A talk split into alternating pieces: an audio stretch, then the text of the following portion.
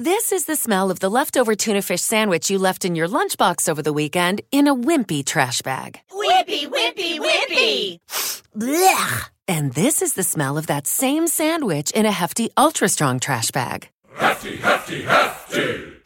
Ah, smell the difference? Hefty Ultra Strong has Arm & Hammer with continuous odor control, so no matter what's inside your trash, hmm, you can stay one step ahead of stinky. And for bigger jobs, try the superior strength of Hefty Large Black Bags.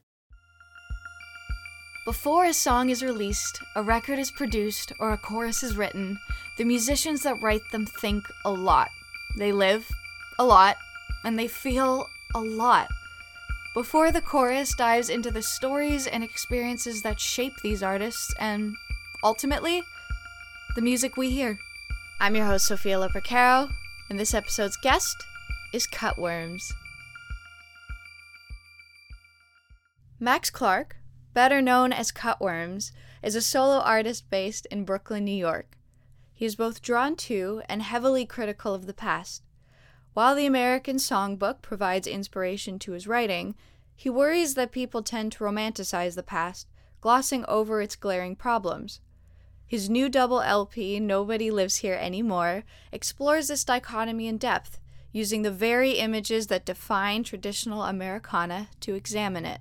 The biggest theme that sort of comes off of this double LP is, I guess, a sort of like flawed version of nostalgia. Um, which, I mean, first off, do you think that nostalgia is always like a little bit of a romanticized thing for everybody? Maybe I don't know. Probably, I think like it's probably somewhat romanticized. Like when people, I like when people say that word, it's generally implying that it's romanticized. I feel like, yeah, I'm I'm not really sure.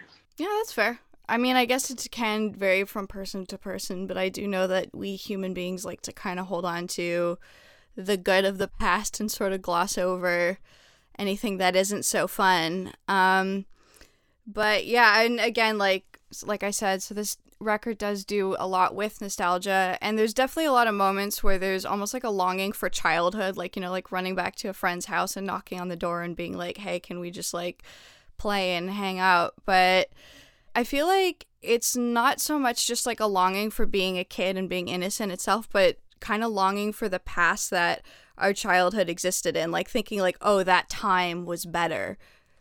Yeah, I mean, I guess I wasn't really necessarily thinking in those terms of like, you know, wanting to go back to any other time or anything. It's it was more just like um, remembering certain things, I guess. Um, it's weird because I wasn't really thinking about any of those things like like nostalgia or, or whatever.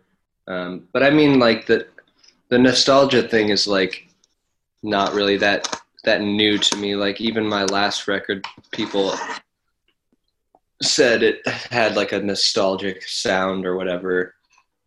I don't know. I mean, like, like a lot of the a lot of the songs on this record I think are rooted in like the present. There's just like different ways of looking at it, I guess. Hmm. I I guess like it definitely plays nostalgically. Like I mean obviously on a sonic level, you know, like I was hearing a lot of like Roy Orbison and like the early Beatles and stuff or even like I don't know what kind of microphone you were using, but it definitely had like a sort of almost older filter to it, which I really really liked. Yeah, I mean, I think there's a fair amount of, um, I guess, nostalgia. Like I, I don't know. I liked the um, the Buzzcocks have this have a song called Nostalgia, and it's and the line goes, "Surfing on a wave of nostalgia for an age yet to come." Which I always liked that song or that line, and I I kind of felt like that that spoke to maybe kind of what I was trying to do. Yeah, I could definitely see that a little bit. I mean, one of the other, um, I guess, sort of phrases that came up was sort of like people longing for a time that never actually existed. That was something that I saw kind of again in my reading about the record. Where does that sort of idea come from? Um, well, I, I don't know. I think that's like something that you see a lot of just in um, in popular culture and like just how people act nowadays and th- and think about things. I mean, just look at like the the current like political sphere, like the whole like make America great again thing. Like, every they're all like longing for some idealized past that they think was better, which you know that that didn't really ever exist. It's like Norman Rockwell paintings, you know, like these like images of like idealized American life that like people took into their psyches and like identified with though they they actually happened but they didn't really happen. And it was actually like really bad for a lot of people. Um, so i don't know. I i guess i you know in, on some level maybe i was trying to like speak to that effect of like you know uh, i guess there's like you could say like poisonous aspects of nostalgia in that sense in addition to like the sweet and innocent kind as well mm-hmm yeah, I'm really glad that you said that because, like, the whole MAGA concept was really ringing in my head a lot when I was thinking about, like, the nostalgia. In fact, like, one of the things I had written in my notes was, like, you know, the statement, like, oh, I miss the good old days um, when, and like you said, like, people kind of gloss over. It's like, yeah, okay, in the 50s, maybe there was, like, Cadillacs and chivalry, but there was also, like, segregation and homophobia and yeah it's it's definitely this sort of again like american idealization and nostalgia are just very funny. And i'm i'm canadian by the way so i've kind of come into this country currently watching everything that's happening. I can't even vote. I get to just kind of be like please don't burn the country down um but yeah it's it's a very fascinating thing to witness for sure yeah i mean um i don't really i don't know what else to say yeah i I guess I don't. I'm, I'm not sure like how I uh, how I worded that last thing I said, but I definitely well. want to make it uh, abundantly clear that uh, this is in no way uh, supporting the MAGA people or has anything to do with uh, with that mentality. It's quite the opposite. Yeah, I didn't get that. Like as much as, you know, it's an album that leans into like the beautiful sounds of like Americana and country, it's also sort of reverting itself as well. Like there's I think I'm trying to remember it's in actually the opening track the heat is on when you talk about like Cadillacs of white coming down from heaven, almost like angels of the apocalypse or like seeing your soul being sold on the antique roadshow on sold my soul it's like you're kind of taking these like pictures like you talk about like the norman rockwell paintings and these sort of like idealistic American images and flip them on their head. Mm-hmm. Yeah, I guess I guess that's that's fair. That's true.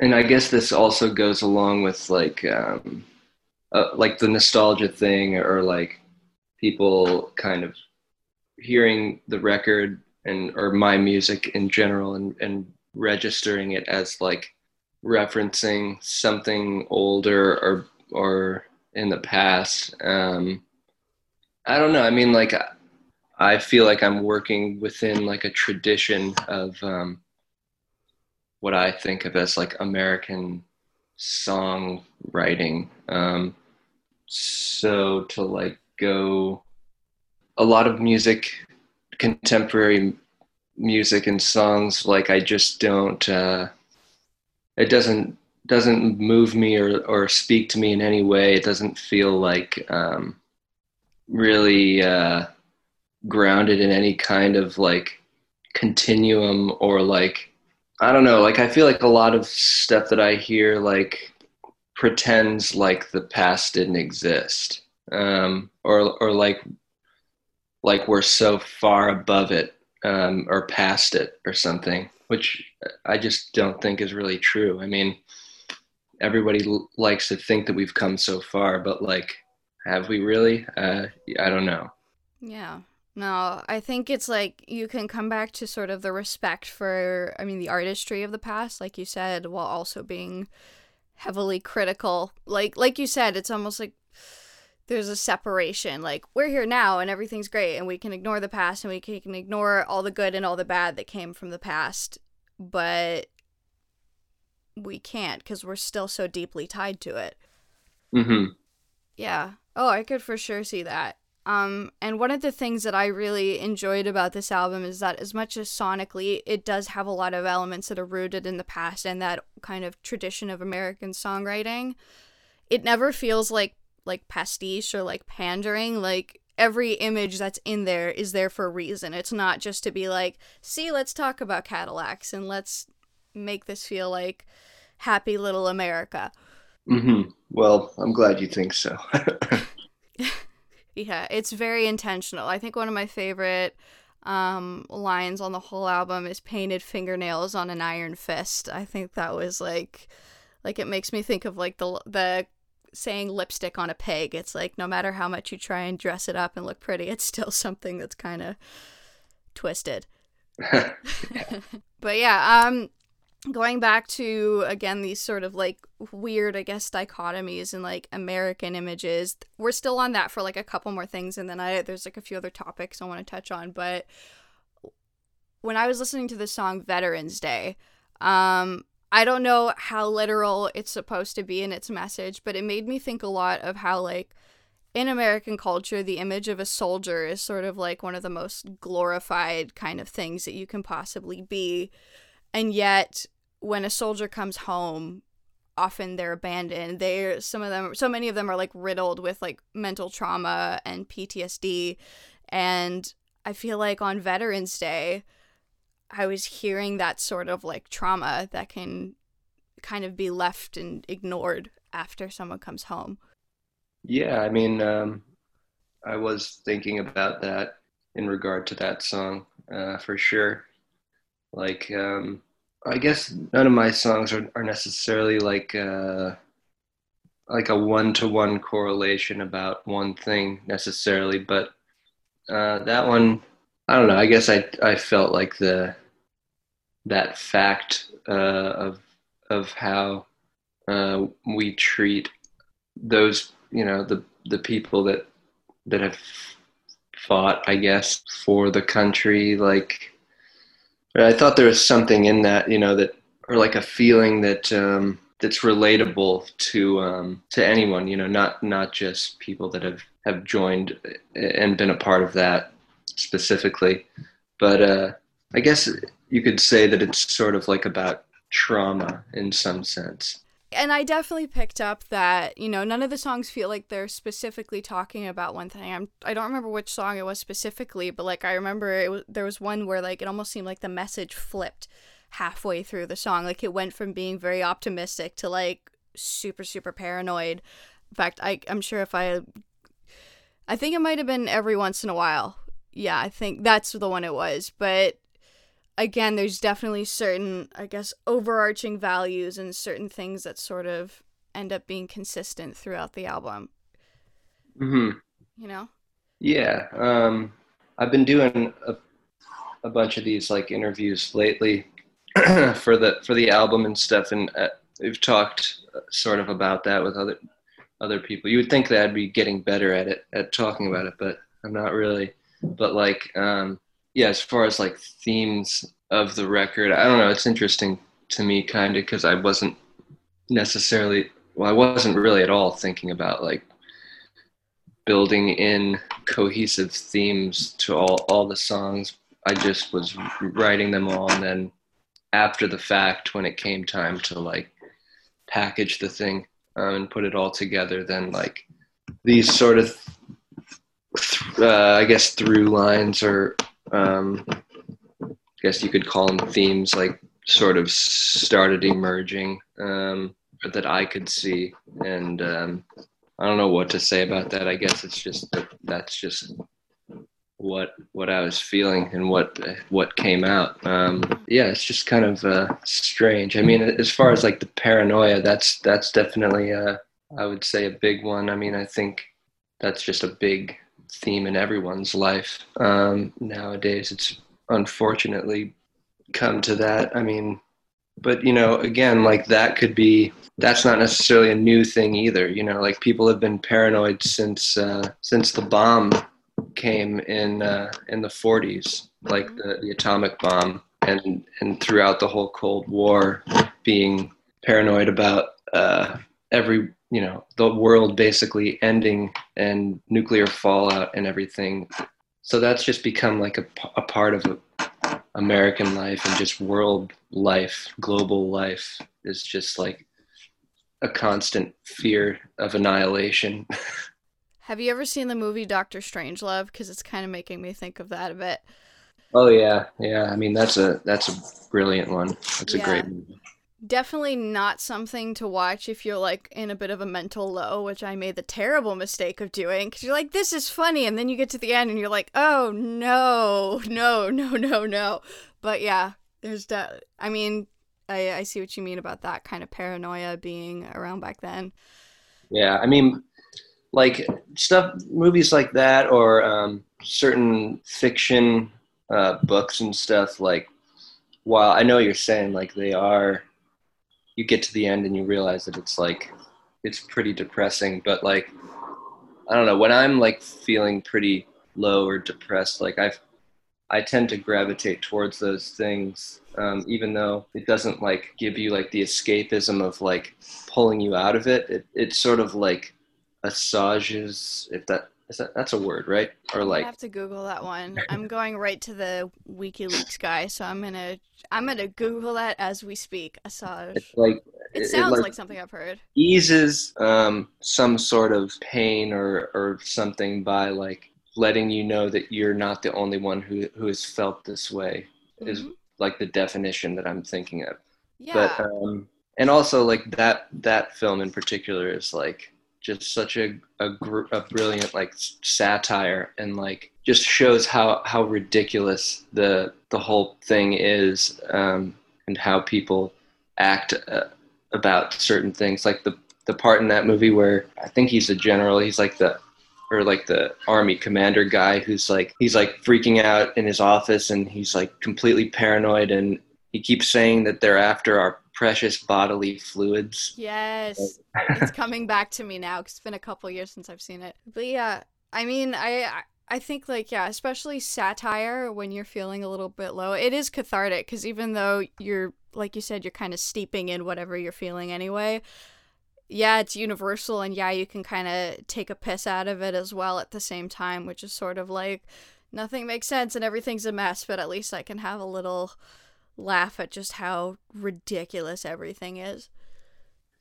Yeah. Um, I mean, nowadays it's like you, it's hard to say like where satire even has a place because like how do you satirize something that's already so much more ridiculous than any satire could possibly be um, or, or like you know using like irony like irony is, is pretty much dead i think you know you can't really it doesn't it just doesn't work in, in this scenario like irony doesn't work when there's people believing in separate realities uh, Yep, literally next door neighbors. Like I said, I was on a walk this morning and it was kind of like alternating political signs across the lawns. And it was, you know, I was like trying not to pay too much attention to them, but I couldn't help it. Like, you know, you're like, Biden, Trump, Biden, Trump. Oh my God. And yeah, so it's, there's a very bizarre and surreal divide that we're all hyper aware of right now. Um, but I think on that note, I want to switch topics. Um, and the next sort of area that I saw pop up quite a bit um, was things to do a little bit with like social media and kind of returning to like real like meaning and really like meaningful experiences in life. And I was on your Instagram at one point and I noticed that there's like a little section of posts where there's just like a bunch of like white squares and like one of them said like this machine breeds sadness and there must be more to life than this. And I feel like that sort of sentiment bled into the album as well. Yeah, I mean, I, I would. It's something that I've th- felt and thought about for years now. So I'm I'm sure that it's it's in there. You know, I don't. I never wanted want to be like the guy who's like raging against technology and and progress or anything like that, but I just don't think that social media or like in, in at least in the in the form that it's currently taken is uh, valid as a form of like I don't know. I just I feel like it it's not it isn't what it pretends to be. I don't know. I just have always felt since it came since it really started rising to like the status that it's currently at where like like nothing matters or exists unless it's like validated through social media or something um and also like that you know average normal people are like on there alongside corporation like giant corporations. Like it, it still is very weird to me like when you know i know it's just a like a social media person at a company who's operating the account for like whatever it is like slim jim or like uh you know um ihop or or mcdonald's but but when you see like them commenting on a post and like people interacting with a brand as though it's like a person it's just very uh, unsettling to me Yeah. um, like they're not your friend uh, is what is the main thing Yeah, I, I, it's funny. Like I, I, I'm so on the same page as you with all of that, and yet I know that I am like just as addicted as the next person. And oh yeah i mean i Participate in it. definitely am i'm not i'm not definitely Yeah. not saying that i'm above it or outside of it i mean i i have just as little self-control as anyone else when it comes to to that sort Yeah. of thing and there is definitely some songs on the record that felt like I don't know if it necessarily felt like you were calling yourself out too, but like it never felt like you were putting yourself on a high horse. It wasn't like, you know, like I'm off social media and I'm better than you. Like the songs won't get it right and always on my mind kind of had these like, you know, like I'm on my own search for like wanting things that are meaningful and trying to figure my own stuff out too, you know. Well, I mean, nobody wants to be to be preached to or preached at, and I, I certainly wasn't trying to do any of that. Um, so I'm I'm glad that you didn't think it came across like that. No, I Um, didn't. And again, I like sometimes when, even if this was sort of like just a happy accident because of the way the songs fell together, I like that it was kind of like going in a direction of being like, you know, like kind of trying to get people to let go and come back to things that are more meaningful. And then right after that, also again, calling yourself out. Like it seemed like it was starting to go that way. And then you were like, no, I'm switching this back in this direction.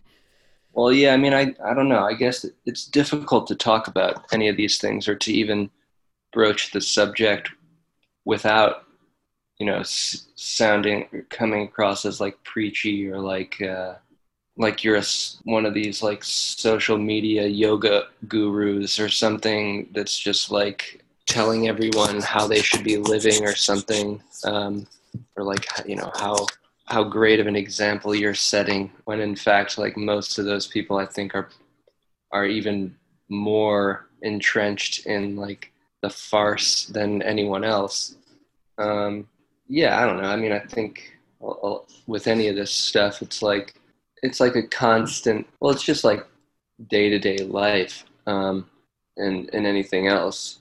At least for me when i'm whenever i'm thinking about anything that's going on or angry at um, things that are happening in the world, I tend to pretty soon afterwards like realize that I'm very much a part of the problem and you know by no means like exempt from any of the things that I'm like angry at. And like at the end of the day all, all anyone can really do is like change themselves or try to or try to be better themselves Absolutely. Um, we're getting sort of into the last section of, I guess, themes that I sort of picked up on. And I mean, amidst all of the songs that, even though they all sort of have blended themes, as we've already discussed, there's definitely quite a few songs sort of peppered in that are either just straight up love songs or have, you know, like almost a love song portion, if you will. Like they're definitely addressed to someone that you care about very deeply. And so, like the songs that I listed off were All the Roads, Looks Like Rain, I Love So Fine, Baby Come On, Walk With Me, God Bless the Day, and Cave of Phantoms. Um, and yeah, they're definitely, even though even some of those songs have sort of more cynical elements to them, there's definitely something nice to have these almost like pauses amidst the record as well that are very sweet. Yeah. Um, yeah, I mean, at the end of the day, generally what I want to hear is is just love songs. I mean, most of my, I would say most of my songs would fall into that category in some some way or another, I, or I that's kind of how I see them, anyways. Um, more love songs than hate songs. okay, that's a fair way to put it. I also really liked in a lot of these songs like that same sort of concept of like letting go of things that don't have meaning like when we're talking about social media sort of trickles into this as well. Like it almost feels like a lot of times you're like asking a person that you care about. It's like let go of the stuff that's not important. Like just enjoy the fact that you're in love and you get to experience something meaningful and wonderful. Like it's kind of constantly trying to pull someone back into that. Yeah, I think that that that's true. Like my favorite line that kind of falls into that on "Looks Like Rain" was when the tensions rise and the righteous ball, death in disguise as a mating call. Like it kind of felt like almost like traditional kind of ideals, and we're being like, nope, we're not going to deal with those right now. We're not going to think about those. We're just going to do our own thing and be happy. And I really like that. yeah. And then, of course, I mean, like I like what you just said now, just now about like wanting your songs to be, you know, more love songs and hate songs because I feel like the way the album ends on Cave of Phantoms, it's kind of like that's the message that we're coming back to. It's sort of like even amidst all of this stuff, like love and joy, it's still there and that's what matters and that's what we can return to amidst all of the crap around us. Yeah. Yeah, I mean, I, I think that's uh that's definitely um message worth sending, I think. Nobody Lives Here Anymore is available now everywhere that you normally get your music. This podcast is hosted, produced, and edited by myself, Sophia Lopercaro, and the artwork is by Meg Wilford.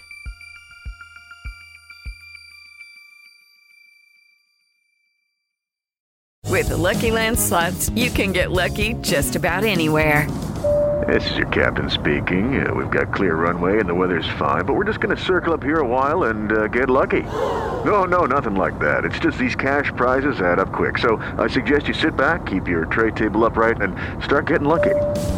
Play for free at LuckyLandSlots.com. Are you feeling lucky? No purchase necessary. Void where prohibited by law. 18 plus terms and conditions apply. See website for details.